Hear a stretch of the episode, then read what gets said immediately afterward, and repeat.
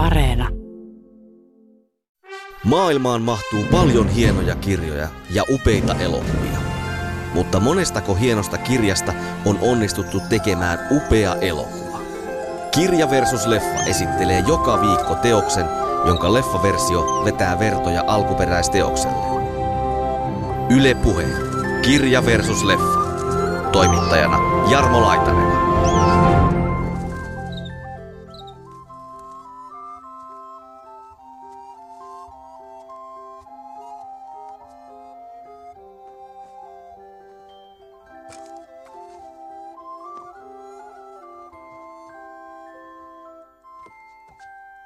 Tämä on ihan realistinen romaani 7-8-vuotiaan tytön kertomana. Se kotileikki menee vaan niin pitkälle, että siellä sitten jo tapahtuu kaikkea tällaista. Ja mä väitän, että lapset lukiessaan tätä voi ajatella, että tämä on ihan vaan totta. Nämä niin kuin Annelin vanhemmat, että ne asu eri osoitteissa ja oli kaksi taloa ja kummassakaan ei Anneli oikein kokenut olevansa ko- kotona ja hän tota, siellä selvästi nyt odotettiin sitä sitten, että oli jo, jonkinlainen avioero riita siinä kirjassa ainakin. Oikeastaan nämä, mitä Kurenniemi tässä on kirjoittanut just, että pienet ensin, sehän on oikeastaan toteutunut.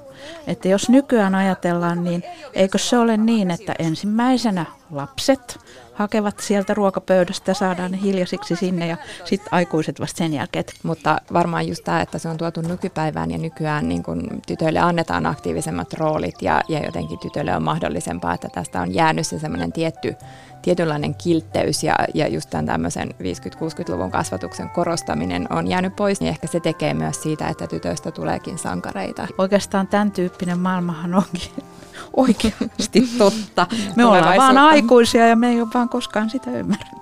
Maija Karman tuotanto on kyllä niin valtavan laaja, että, että tota, monen ikäiset ihmiset Suomessa ei ole voinut välttyä siltä, että vaikka jos Onneli Annela lukenut niin kuin aiemmin tuossa sanoit, niin mm, tota, ne on niin kuin tosi, tosi monelta kyllä. tavalla tuttuja ja ehkä vaikuttanut just siihen, millaisena ajatellaan lapsuutta ja jos me te, meillä aikuiset kirjoittaa lastenkirjoja ja ohjaa elokuvia ja pääteema on aina siis kadonneiden vanhempien etsintä.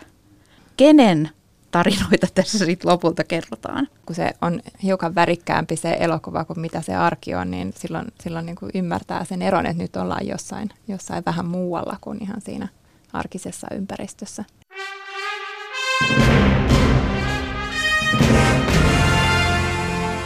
Onnelin ja Annelin talo on Marjatta Kureniemen suositun lastenkirjasarjan ensimmäinen osa vuodelta 1966. Yllättävänkin moderneja teemoja käsitteleviä kirjoja syntyi Onneli ja Anneli-sarjaan lopulta kuusi kappaletta.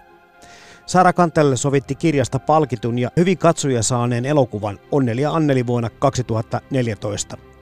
Ja on jatkanut kirjasarjan filmatisointeja enemmänkin. Kureniemen ja Kantelin teoksista kanssani keskustelevat toiminnanjohtaja Kaisa Laaksonen Lastenkirjainstituutista ja Koulukinon toiminnanjohtaja Outi Freese. Tämä on Kirja VS Leffa, ohjelma tarinoiden kaikenikäisille kerrottujen tarinoiden ystäville.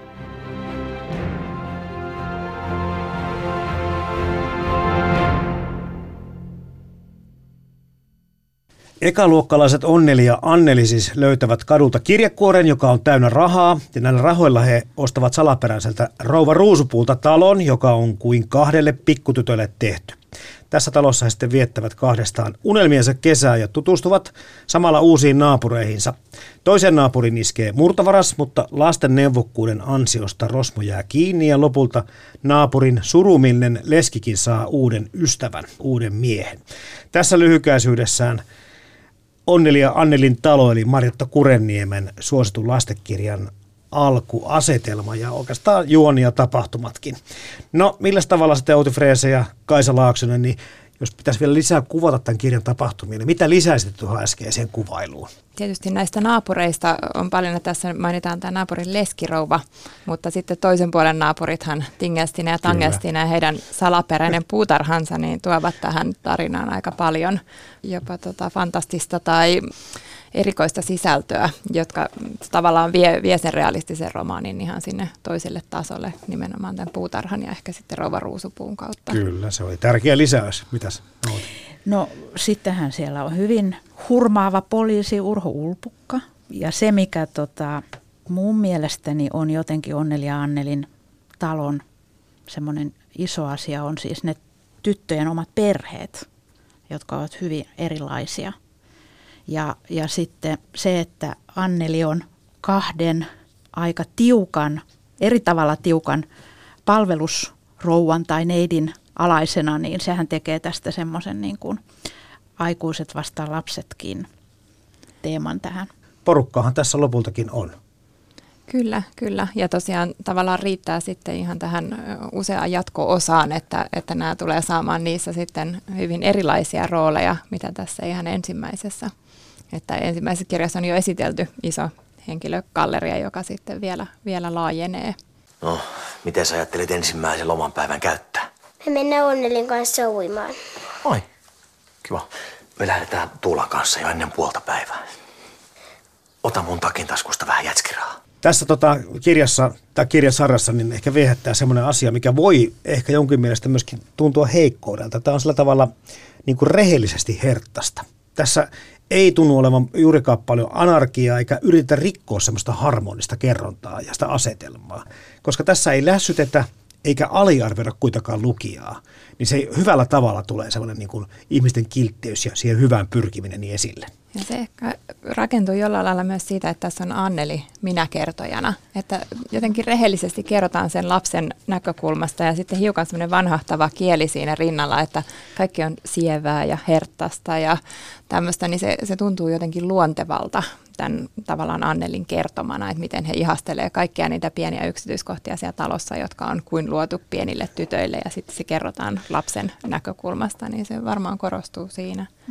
Mutta mä oon kyllä toista mieltä kyllä. Mun mielestä Onneli ja Anneli päinvastoin tai koko sarja, tämä ensimmäinen kirjahan on aika paljon siis tämmöinen esittely just niin. Mun mielestä taas tämä on aikakin anarkistinen kirja, mutta siis millaisia nyt pienet 7-8-vuotiaat mm-hmm. tytöt ovat. Siis se maailmahan on sellainen, mutta mä, mä itse siis näen tämän niin, että, että tässä tietyllä tavalla nämä vähän tällä 50-luvun tapaan kasvatetut 60-luvunkin, niin kuin, että lapset viimeisenä menee kahvipöytään hakemaan ne piparit, että ensin vanhemmat ja, ja sitten lapset ovat myöskin niin kuin talonmiesten ja palvelusväen komenneltavina, niin mun mielestä tämä kirja tietyllä tavalla niin kuin, ja tämä tyttöjen ystävyys antaa heille siis niin paljon voimaa, että he niin kuin käy vasten tätä aikuisten komentelua.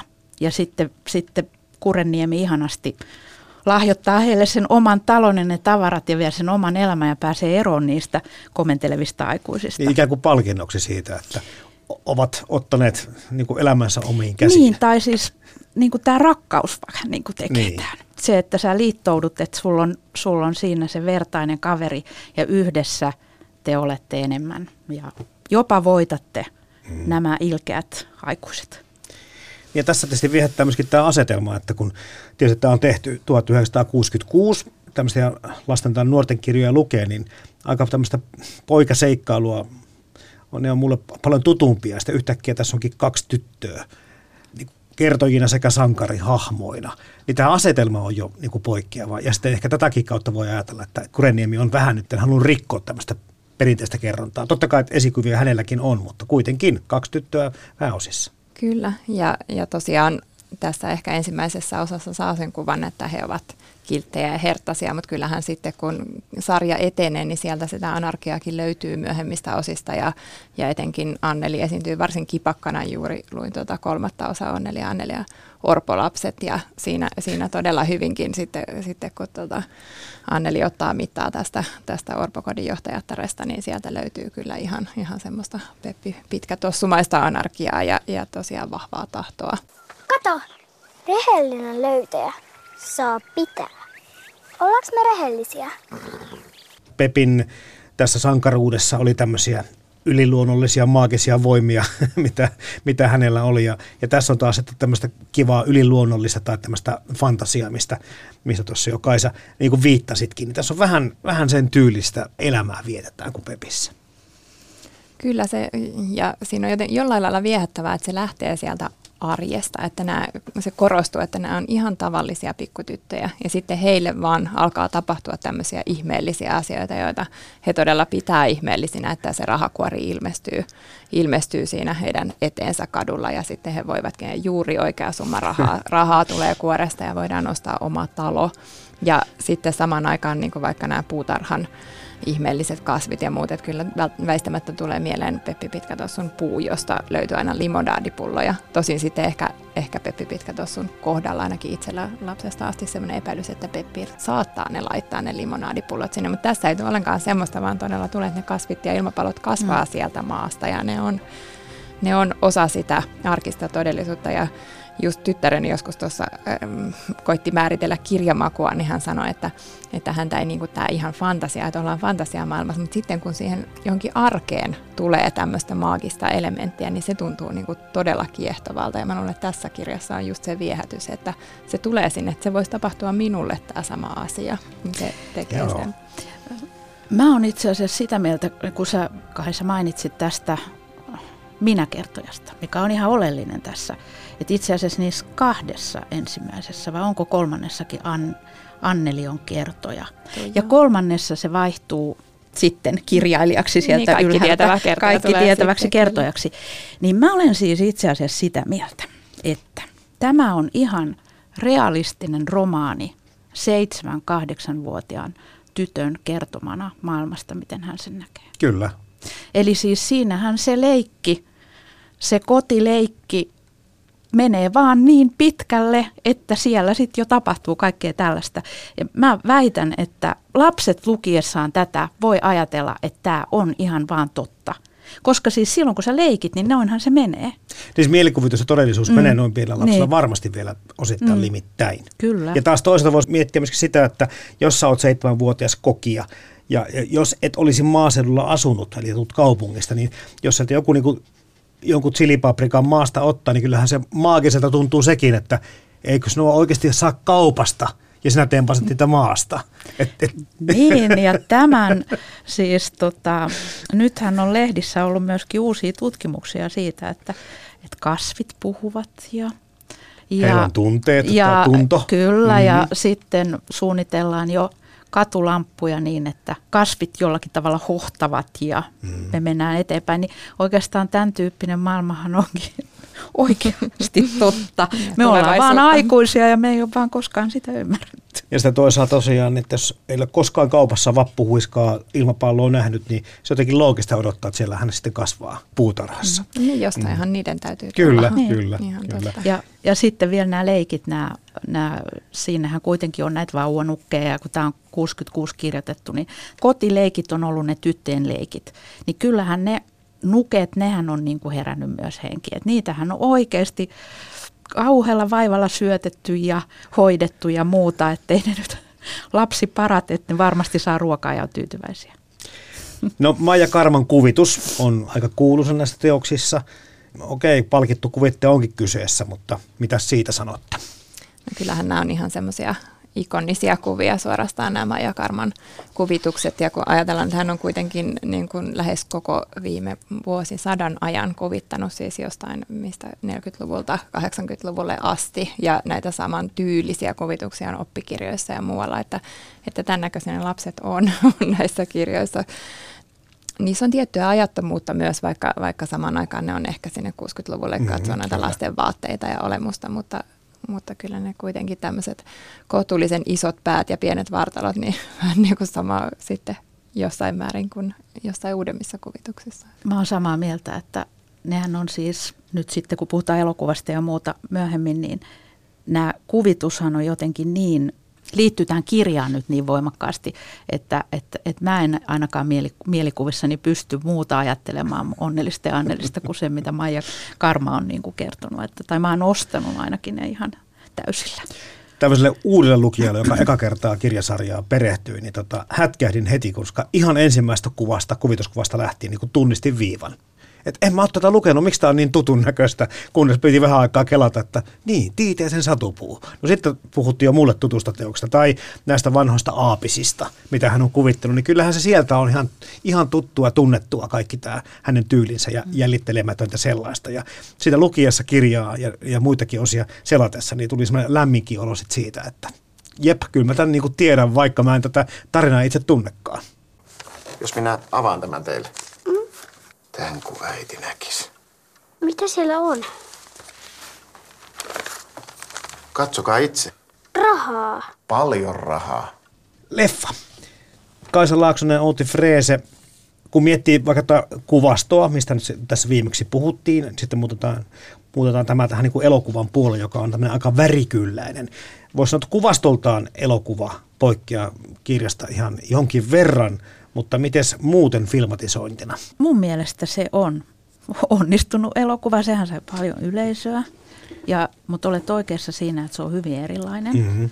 siis ulkoisesti, ja, ja mä melkeinpä pitäisin sitä ihan melkein omana erillisenä teoksena. Kyllä. Siinä on käytetty niitä elokuvan keinoja niin voimakkaasti ja siis loistavaa näyttelijän työtä. Siis kaikki, miten hienot pääosan esittäjät Onneli ja Anneli siihen onkaan löydetty. Että, että se, se tyttöjen performanssi siinä on kyllä semmoinen, mikä kantaa sitä elokuvaa kyllä tosi paljon. Olen kyllä samaa mieltä siitä, että elokuva on erittäin onnistunut, vaikka se poikkeaa kirjasta ja voi ajatella, että se on oma teoksensa, mutta siinä on se semmoinen joku viehätys, mikä on ollut siinä kirjassa, että ju- just ne elementit, jotka kirjassa on olennaiset, niin ne on myös elokuvassa. Että tämä vahva tyttöjen ystävyys, se ihana talo, niin kuin viehättävä miljö ja sitten nämä satumaiset elementit, ne on kaikki pystytty tuomaan siihen elokuvaan sillä lailla, että ne ei ole ristiriidassa sen kirjan kanssa. Sitten on tietysti pitänyt lisätä vähän juonen käänteitä ja saada lisää vauhtia, että ei riitä se, että murto, murtovaras vaan kolkataan siellä tai saadaan, saadaan kompastumaan, vaan sitten on pitänyt olla vähän takaa ja semmoista, semmoista lisäelementtiä siinä ja myös poikalapsi mukaan ja tämän tyyppisiä, mitä kirjassa ei ole, mutta, mutta en pidä niitä mitenkään niin kuin väkinäisinä tai että ne ihan kyllä solahtaa tähän, tähän tarinaan hyvin.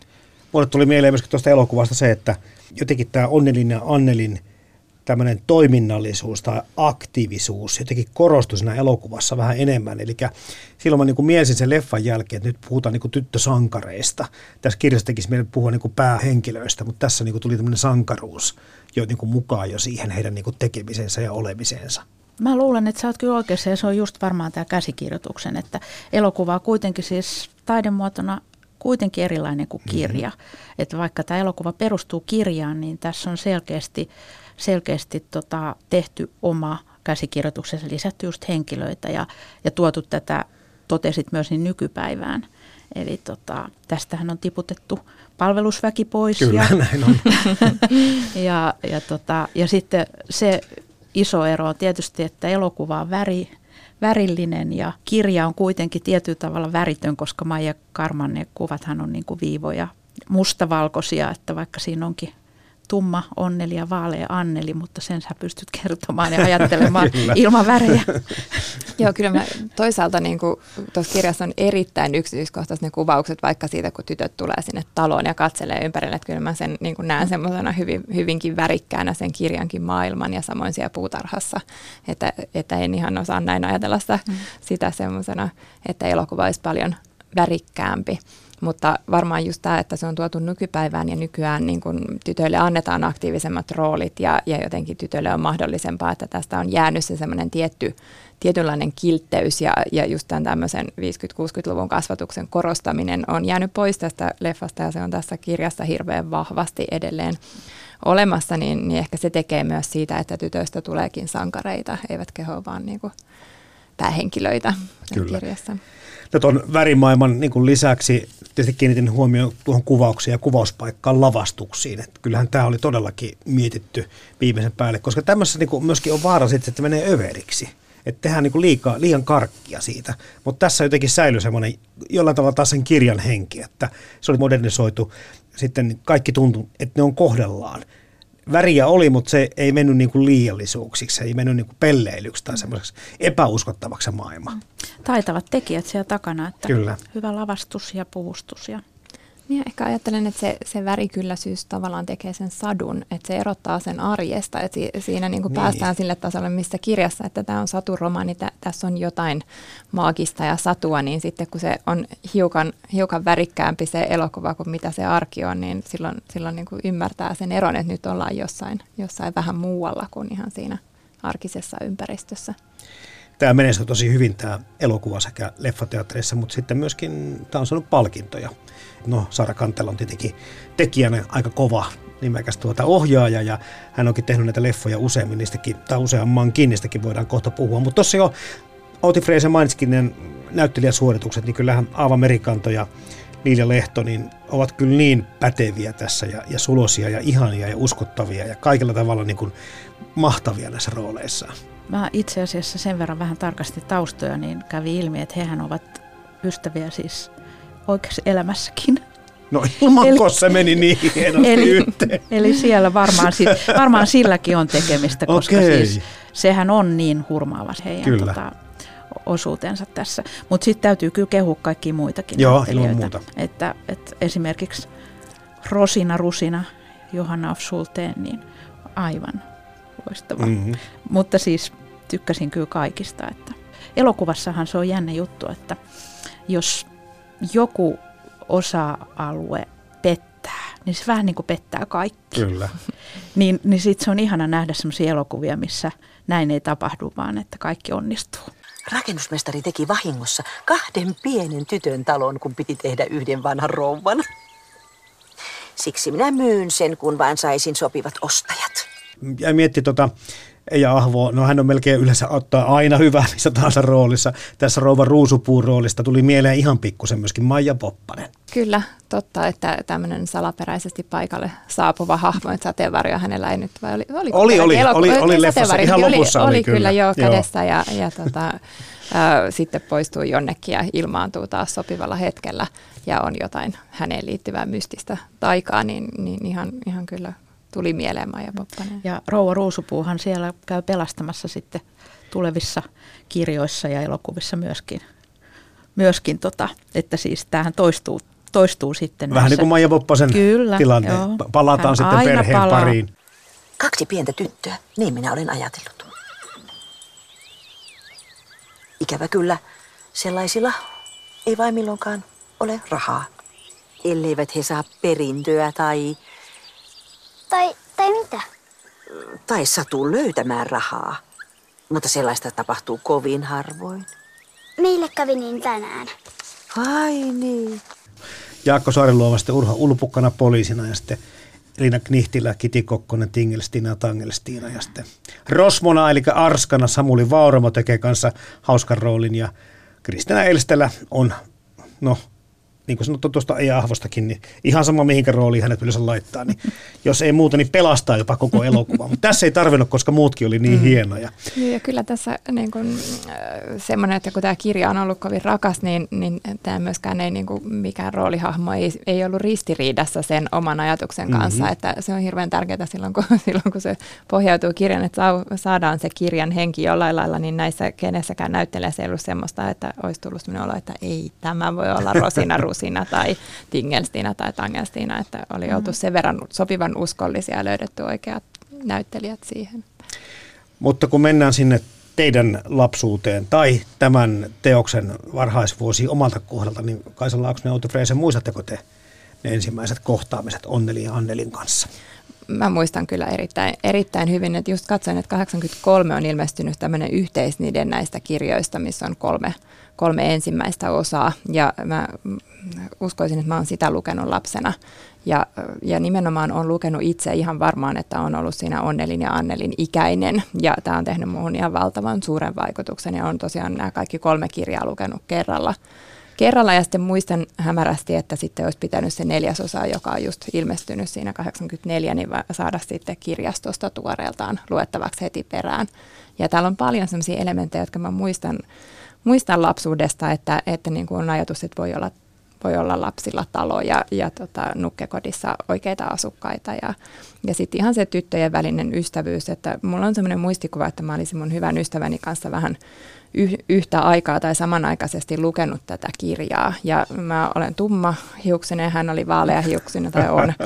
on ja tota, että me oltaisiin jollain lailla ehkä sitten leikitty vähän jotain Onnelin ja Annelin tyyppistä myös, että, mutta kokenut sen hyvin vahvasti, vahvasti semmoisena mm-hmm. elämyksenä, että, että voisin, voisin olla Onnelissa ja Annelissa mukana itsekin. No mulla on hyvin samanlaisia muistoja, että mä oon itse asiassa mä oon syntynyt 62 ja tämähän on 66 tämä ensimmäinen kirja ilmestynyt.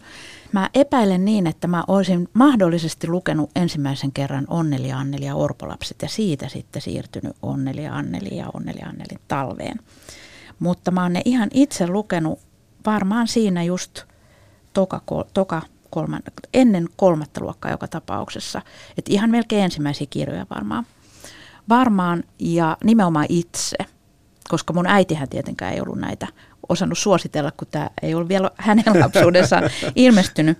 Niin tota, ää, mä oon lukenut näitä aivan lukemattomia kertoja, koska mulla on sitten pikkusisaria, ää, jotka ei ole paljon mua nuorempia. Mä olin todella kova lukemaan siis ääneen sitten mun, mun sisaruksille. Niin tämä oli sitten sellainen, mitä mä luin kaikille. kaikille. Eli tämä on sitten mun lukemana vielä mennyt sitten mun sisaruksille.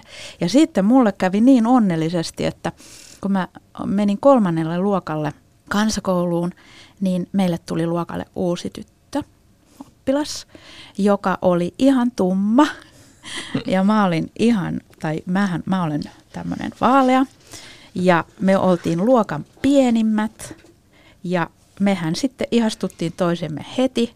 Meistä tuli parhaat kaverit ja muistan sellaisenkin just, että kuljettiin koulun kansakoulun pihalla pidettiin toisemme kädestä kiinni ja huudettiin, ei väistetä, ei väistetä. Ja oikeasti ne kaikki väisti meitä, kun me mentiin siellä. Ja, ja et niin kuin, mä oon niin kuin kokenut tämmöisen Onneli ja Anneli-kirjojen tämän ystävyyden ja sen voiman. Ja muistan vielä sellaisenkin, että iltaisin, kun mä menin nukkumaan just tuossa iässä joskus silloin, semmoisena kahdeksanvuotiaana, niin mä kuvittelin siis korkean kuusiaidan ja, ja miten. Ja sitten mä oon jotenkin vieläkin ihastunut kaikki umpipihoihin ja, ja, ja mulla on itse asiassa vanha talo, mitä mä korjaan. Ja jollakin tavalla niin kuin vieläkin, nyt kun mä luin nämä uudestaan, niin sieltä nousi niin sellaisia asioita, mitkä on vieläkin, vieläkin mulle tärkeitä tämmöisenä aikuisena ihmisenä. Hei, kun oli Onneli ja Anneli, niin oli mm. Outi ja...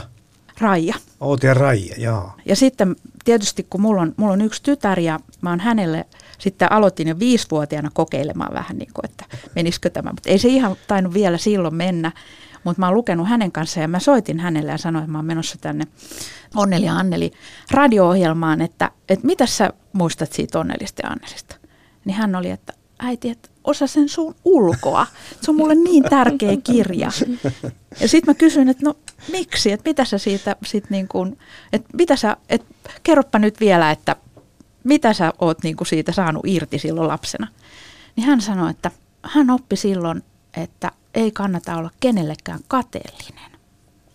Ja se perustuu siihen, että Onnelin perhehän oli, että oli paljon lapsia ja Kyllä. Onneli oli vähän hylätty siellä ja Anneli oli ainoa lapsi ja vanhemmat eronnut ja hylätty siellä. Ja niin kuin sanoit, hän silloin jo ymmärsi sen, että niin kuin tietyllä tavalla kaikilla ihmisillä on niin kuin omat, omat ongelmansa, mutta omat hyvät puolensa ja on turha niin kuin olla sitten muille kateellinen, jos ei tarkemmin tiedä, mistä on kyse.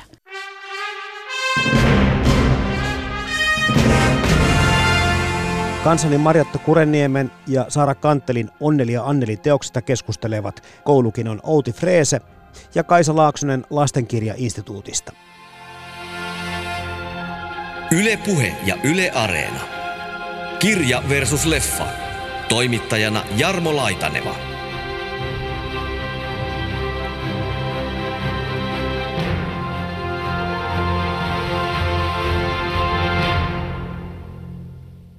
Mites teillä kävi teidän löytönne kanssa? Me ostettiin talo. Ostitte talon? Kokonaisen talon? Tervetuloa käymään Ruusukuja kaksi.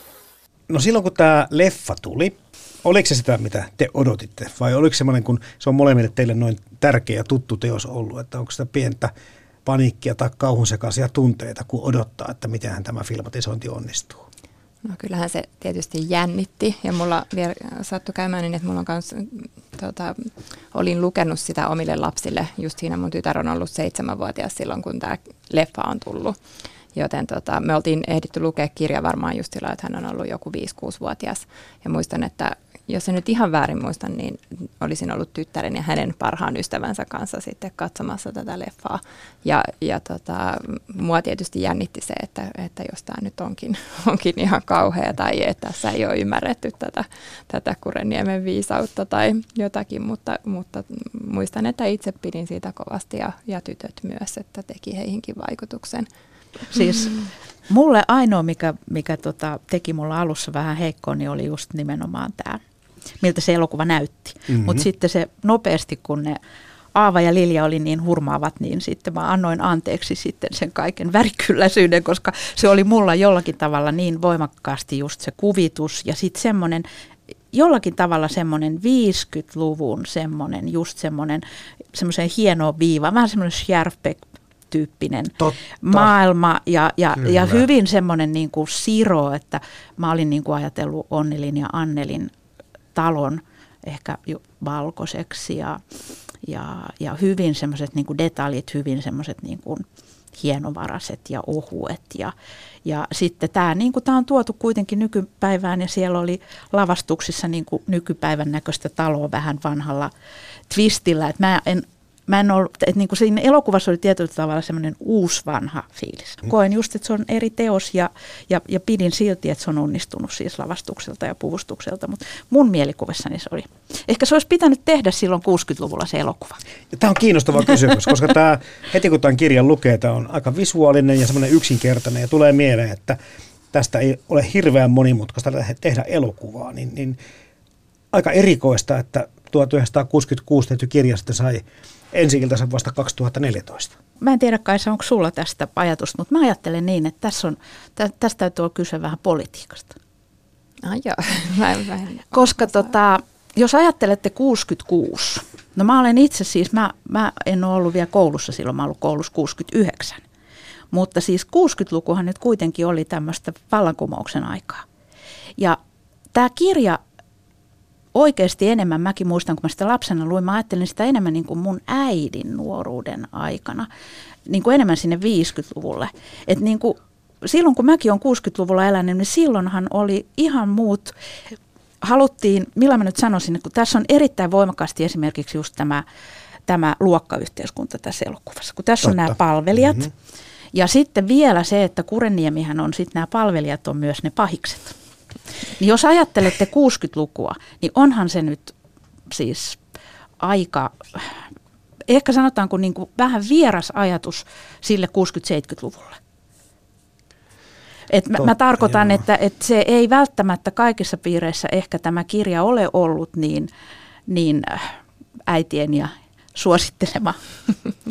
Mutta tota, tämähän on, en, et, tästähän ei, niin kuin puhuttiin just, että ei ole tehty tutkimusta eikä muuta se enempää, mutta, mutta mä veikkaisin, että, että tota, jos mä ajattelen sitten sen, mitä mä ymmärrän sen aikaisesta elokuvamaailmasta ja taiteilijoista ja elokuvan tekijöistä, niin, niin kyllähän siinä etsittiin vähän tämmöisiä modernimpia, vallankumouksellisempia aiheita kuin ehkä vähän tämmöinen taantumuksellinen luokkayhteiskunta ja, ja mm-hmm. missä nämä Onneli ja Anneli kuitenkin elää. Vaikka mä henkilökohtaisesti, siis tietenkin silloin lapsena tällaisia, sehän on ollut sitä paitsi ihan normaalia munkin lapsuudessa, että on ollut palvelijoita ja, ja tota, siivoojia ja lastenhoitajia, niin tota, ähm, mä ajattelen se enemmän niin, että, että Kurenniemi on sillä just kuvannut tämmöistä niin kuin vähän tämmöistä talonmiesyhteiskuntaa, missä siis niin kuin oikeasti lapset oli ne viimeiset, joita komenteli sekä omat vanhemmat että kaikki muut. Kyllä kasvattaa. Vähän tiu- tiukasti jo.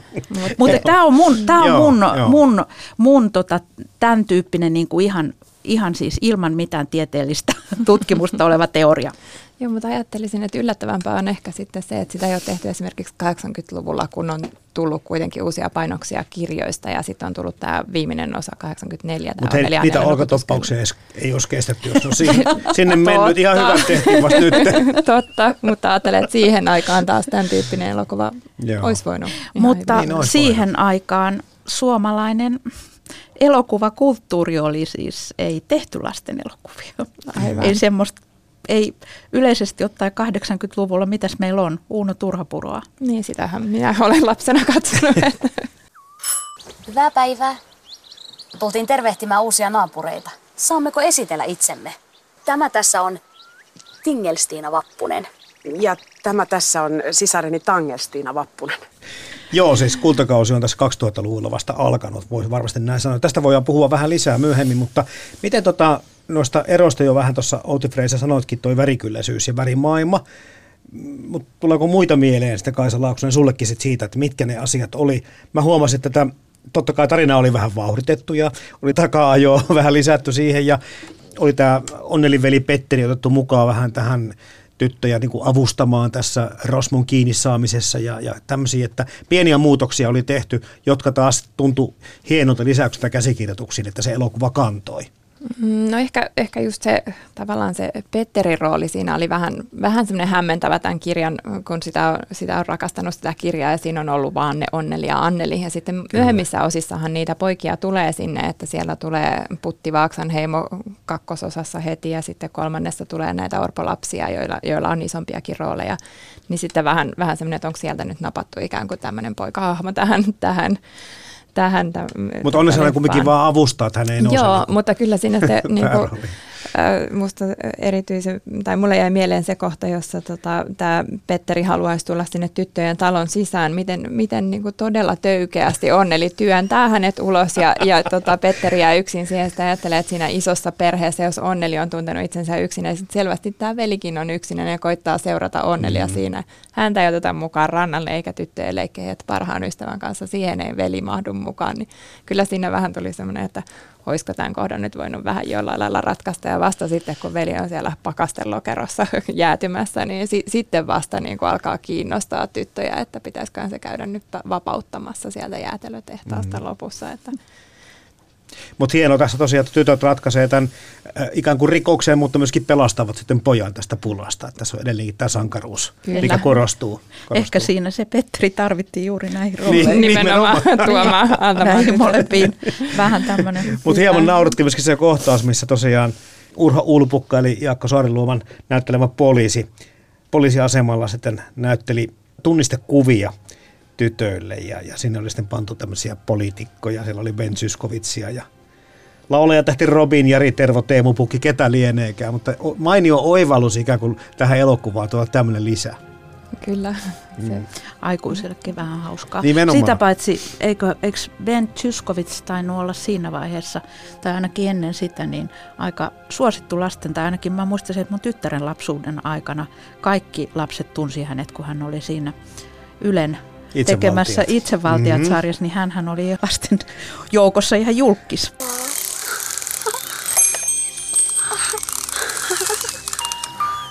Tässä on isoja teemoja aika paljon, vaikka tämä on tämmöinen kiltti, sadunomainen tarina, mutta siellä pinnan allahan on paljon tämmöistä, mitkä niin kun, ja toi perhejuttu, niin se tuli mulle kanssa mieleen, että, että no yksinäisyys tuli mainittua, tai muille näkymättömyys, joka voisi johtua sit siitä, että vanhempi vanhemmilla on liikaa töitä tai ovat muuten vain poissa olevia.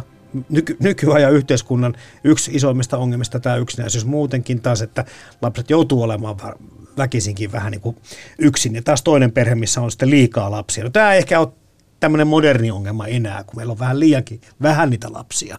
Mutta hienolla tavalla niin nämä, tämä vastakkainasettelu tuodaan tähän, että, että mistä eri syistä voi niin kuin johtua se yksinäisyys ja se, että sä et niin kuin saa sitä rakkautta tai huomioon. Kyllä, ja jos nyt ei välttämättä ole niitä hirveän isoja perheitä, niin onko se sitten se älypuhelin, joka vie aikuisten huomioon, että, että tavallaan Kyllä. näen sen kohtauksen, jossa Onnelin äiti ei kuule oikeasti, mitä Onneli häneltä kysyy, kun hän kysyy, että saanko jäädä asumaan omaan taloon taloon, niin, niin tota, ihan yhtä lailla se voisi nykypäivänä olla, että vaikka niitä lapsia olisi ihan niin paljon siinä ympärillä, niin äiti kun samaan aikaan siellä selailisi jotakin, jotakin tota, puhelimestaan tai, tai jotain vastaavaa, niin just tämä tämmöinen, että lapset, aikuiset ei oikeasti kuuntele, mitä lapset sanoo ja aikuisille ei ole aikaa kuunnella, niin sehän siinä tulee hyvin, hyvin vahvasti ja on hyvin ajankohtainen riippumatta siitä, siitä tosiaan, että miten suuri perhe siinä on huolettavana. Ja kyllä mä muistan, että just nämä niin kuin Annelin vanhemmat, että ne asu eri osoitteissa ja oli kaksi taloa ja kummassakaan ei Anneli oikein, oikein tota, kokenut olevansa ko- kotona ja hän tota, siellä selvästi nyt odotettiin sitä sitten, että oli jo, jonkinlainen avioero riita siinä kirjassa ainakin. Mutta sitten meidän täytyy muistaa, että nämähän on aikuisten kirjoittamia. Että mitä lapset oikeasti, että et jos, jos me, meillä aikuiset kirjoittaa lastenkirjoja, ohjaa elokuvia ja pääteema on aina siis kadonneiden vanhempien etsintä. Kenen tarinoita tässä sitten lopulta kerrotaan? Aivan, ja kyllähän sitä on niin kuin lasten kirjallisuudessa se on yksi lähtökohta siihen, että lapset voivat olla toimijoita, että aikuisten pitää poistua näyttämöltä, olla pois paikalta, että eihän lapset pääse toimimaan itsenäisesti ennen kuin he ovat orpoja tai vanhemmat ovat jollain lailla poissa olevia. Et toki siinä on sitten tämä ongelma, että minkä takia ne aikuiset on poissa ja, ja tota, mi, mistä he sitten löytyvät. Ja tavallaan se loppuasetelma on usein se, että he kuitenkin löytyvät ja ovat, ovat olemassa, mutta se tavallaan myös mahdollistaa sen lasten toimijuuden. Ehkä se on niin, myös sen takia niin yleinen ja tavallaan herkullinen asetelma. No Peppi Pitkä Tossussa ihan samalla tavalla ja mm. Peter Panissa, jos mietitte, mm, niin kyllä. aika paljon tätä Aina. samaa asiaa on viljely, joo. Hei, etkö se ole se jäätelmyyjä? M- mä? En, ollenkaan lintuja bongailen. Mitäs muuta noista teemoista tulee teille vielä mieleen? Totta kai tässä korostuu tämä ystävyys, mistä ollaan jo pikkusen Outi Freese ja Kaisa Lauksonen puhuttukin tässä, mutta tulisi muita teemoja mieleen tästä vielä? Tuossa on nyt mietitty tätä onnellisuutta. Minusta oli kiinnostava huomio, huomio siitä, että kirjassa, kirjassa on aika pitkäkin kappale siitä, kun nämä, nämä tota, vanhemmat tulee tänne Onnelin syntymäpäivän juhlille tässä lopussa ja sitten he pohtivat, että voivatko tytöt jäädä asumaan tänne omaan talonsa. Ja Rova Ruusupuu kysyy, että ovatko tytöt olleet tänä kesänä onnellisia. He eivät tiedä, että mitä se tarkoittaa, että ollaan onnellisia. Ja sitten nämä aikuista alkaa siinä ympärillä pohtia, että no minä olen ollut onnellinen silloin, kun asiat ovat näin ja minähän en olekaan ollut pitkään aikaa onnellinen. Ja tytöt lopulta sitten toteavat, että joo, ollaan, ollaan me oltu täällä tosi onnellisia ja vanhemmat päättää, että he saa jäädä siihen. Mutta elokuvassa tämä sama asia tavallaan tulee niin päin, että tytöt aika moneen kertaan siinä jo aikaisemmin toteavat ääneen, että voi kuinka minä olen onnellinen. Että onko tämä semmoinen ehkä semmoinen käsite myös, joka on nykylapsille tutumpi, että ihmisen nyt pitäisi olla onnellinen ja olla tässä, että täällä niin kuin kirja, kirjan maailmassa ei olla, se on lapsille outo käsite. Mä en tiedä, onko kyse siitä vai tietysti tässä on erilaisia dramaturgisia mm. ratkaisuja, miten se on kerrottu, mutta se vaan kiinnitti mun huomioon tämä, miten eri lailla tätä onnellisuutta tavallaan käsitellään, että, että leffassa se on semmoinen itsestäänselvä asia tytöille, että nyt kun me olemme täällä omassa talossa, niin me olemme todella onnellisia. On se puheessa se onnellisuus ja, ja siihen niin kuin pyrkiminen niin kuin tässä yhteiskunnassa, se on pinnalla meillä. Mm. Niin ja sitten jos taas ajatellaan, että, että vaikka tämä nyt on kirjoitettu 66, mutta Kurenniemi kuitenkin itse on elänyt sota-ajat, hän on ollut varmaan siis lapsi sota-aikana, mm-hmm. niin, tota, niin onhan tässä kirjassa sitten semmoista, tässä on vähän semmoista sodan aikaista fiilistä just tietyllä tavalla just näissä, näissä tavaroissa ja kaikessa muuta. Ja varmaan just tässä onnellisuus, että jos ajatellaan, että lähtökohta on se, että yritetään selvitä hengissä, mm. niin kuin, että, että se, se on mun mielestä siellä, siellä taustalla just tässä, millä tavalla niin kuin nämä tytöt käyttäytyy ja miten nämä aikuiset käyttäytyy heitä kohtaan ja muuta. Niin mä voisin hyvin ostaa just tämän ajatuksen, että nykyään meillä on varaa jo lapsillakin vaatia, että ollaan onnellisia ja vaatia omia oikeuksiaan, että siihen aikaan välttämättä se ei ollut niin, se ei ollut niin itsestään selvää kuitenkaan. Ei ehkä ollut puheessa ihan niin paljon, eikä tehty tutkimuksia ja kyselyitä tästä aiheesta. No sitä ei mm. kyllä mm. Saara Kantel on tuonut kasvattaa elokuvaa hienosti nykypäivään, että tässä on tämmöistä biokaasuajattelua, koska Tingelstiinalla ja Tangelstiinalla on tämä kananmunilla käyvä auto. Se oli myös sellainen hetki, että niin kuin aikuistakin nauratti. Kyllä. Ja sitten tuosta autosta muutenkin, että se oli siis Ford Ka. Kiinnittikö tässä huomioon, että miksi se oli Ka? Ei. No, Lähinnä väri, että se oli keltainen. Niin keltainen kuin kananpoika, ja, jotka kaakattavat kaakaa kaakaa, niin mua nauratti tosi paljon se, ja lapset meni taas ihan ohi tämä tämmöinen niin kuin pien viittaus. Ha! Kiinni jäit! Ah, ei saa! Äh, lopettakaa! Siitä ja... Ai, au, ai, au! Tästä! Ei se ole poliisi! Kuten tuossa kirjassakin kerrotaan, että, ja elokuvassa on selviää, että Rusinan mies Ossi on kuollut, mutta, mutta eipä sitä sen kummemmin sitten niin kuin mainita. Mä jotenkin ajattelin, että se, se tulee siinä koko tämän rouva Rusinan olemuksessa, että se valtava suru, mikä hänellä on siitä miehensä kuolemasta, niin sehän ohjaa kaikkea hänen käytöstään ja se, että hän ei koskaan hymyile ja vie ruusukimpun heti kellariin, jotta, jotta ne säilyisi parempana ne ruusut ja hän ei todellakaan tämmöistä ruusuja tarvitse ja tavallaan hän ikään kuin hän haluaisi velloa siinä surussaan surussaan vielä jopa pidempään, pidempään kun, no siinä en muista mainittiinko, että kauanko siitä miehen kuolemasta nyt on, mutta ainakin sellainen käsitys tuli, että ei se nyt ihan, ihan hiljattain ole tapahtunut, että hän on jo useamman vuoden myynyt mm. siellä torilla yksinään näitä surullisia säästöpossuja ja, ja ollut, ollut yksinäinen, niin, niin jotenkin en ajatellut, että sitä kuolemaa olisi sivuutettu, mutta et koska se ei ollut ihan nyt tässä, tässä kirjan ajassa tapahtuva asia tai leffassa tapahtuva, niin se oli, se oli sen seurausta sitten tämä hänen käytöksensä. Mä oon ihan samaa mieltä.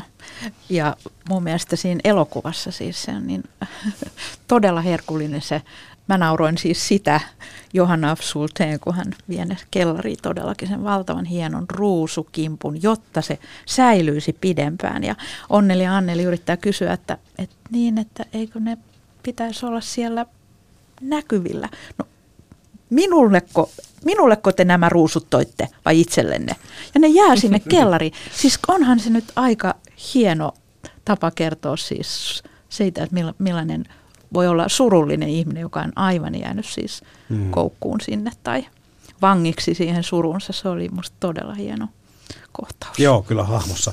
Paljon surumyellisyyttä on, joka sitten tässä myöskin iloksi jalostuu kirjan ja elokuvan mm. edetessä, mikä, mikä tehdään ihan hienolla tavalla kanssa. No entäs sitten, miltä vaikutti tuo elokuvaan otettu Jäätölömmy ja Arskan Aka Rosmon mummon uhkapeli riippuvuus, joka siihen viitataan, mutta sitten se kanssa vähän niin kuin jää. Niin no kyllähän se tota, tavallaan ehkä tuntuu, että mummolla on vaan, vaan sellainen rooli, että hän, hän tavallaan oikeuttaa sen arskan rikollisuuden siinä, että, niin. että, että rahan tarve tulee suoraan siitä, että mummo, mummo pelaa kaiken jäätelökioskin tuoton.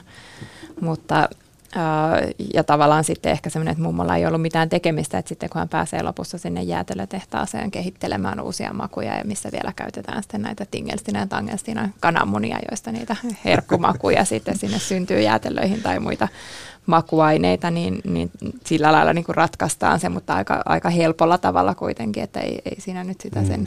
suuremmin tuoda esiin. Mutta sitä lopussa. viitataan kuitenkin. Tuo on myös sellainen asia, mitä, mitä aika vähän on käsitelty ja yhtäkkiä se niin. napsahtaa tuohon niin näkyville aika selkeästi. Niin, mun mielestä siis, jos se on nyt käsikirjoittajan oivallus, niin mun mielestä se on aika hyvä ja, ja, ja, tota, ja vielä just, että se on ihan oikeasti monien mummojen ongelma. Juuri näin, se, mikä ihmisten. Ne rahat, sehän on. Ja nythän siitä keskustellaan ja, ja veikkaushan on kriisissä tästä johtuen, että tässäkin aika ajankohtainen tämä, tämä, tota, tämä oivallus siis käsikirjoittajalta.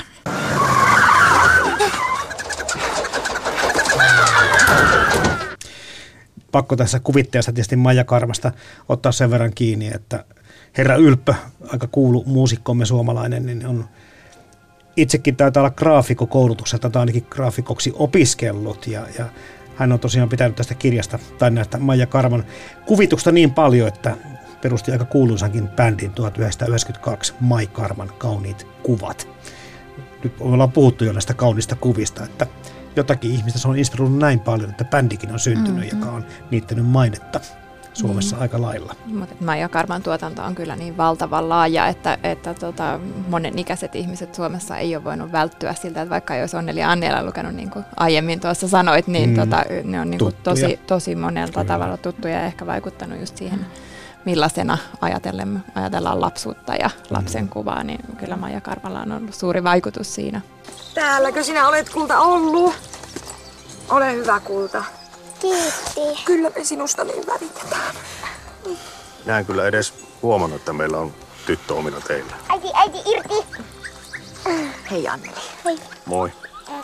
ollaan vähän sivuttu tätäkin aihetta, Kaisa Laaksonen, Ote Freese, että kotimainen lastenelokuva on ollut viime vuodet lähes täysin niin kuin kotimaisen lastenkirjallisuuden varassa. Mistä tämä nyt sitten kaikesta voi kertoakaan? Niin, varmasti just siitä, että elokuvan tekeminen on ensinnäkin hyvin kallista ja hidasta. Ja, ja sitten se elokuva pitäisi vielä saada markkinoita, sen pitäisi löytää se yleisö. Mm-hmm. Niin si- silloin tietenkin on aika on paljon turvallisempaa tehdä se elokuva tunnetusta tarinasta, jolloin sulla tietyllä tavalla on jo se yleisö valmiina. Niin kuin säkin just, Kaisa mainitsit, että sä olit tyttären ja tyttären parhaan kaverin kanssa katsomassa sitä, että olette lukenut sen kirjan. Eli siis sehän oli jo valmiiksi silloin ne, jotka tuntee sen ja tietää, niin se on jo valmis yleisö. Niin se on varmasti yksi aika iso syy. Ja, ja siis mä en ollenkaan epäile sitä, etteikö varmasti ihan alkuperäiskäsikirjoituksia elokuviin tehtäisi, mutta se, on, se vaatii sitten jo paljon enemmän tota, panostusta.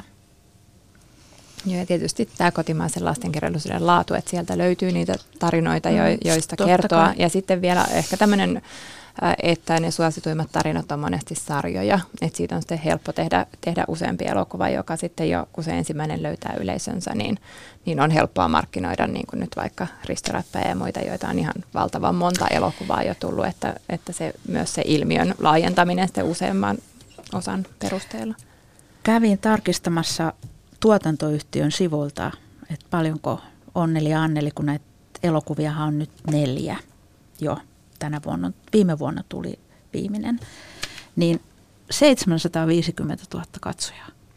Niin osin varmaan samoja, mutta on silti valtava määrä tämmöiselle Varmasti samoja, mutta nimenomaan samoja, mutta sitten myöskin tulee aina vähän uusia lapsia, että, mutta se 750 000 neljälle elokuvalle, niin se on oikeasti paljon. Ja on huikea määrä.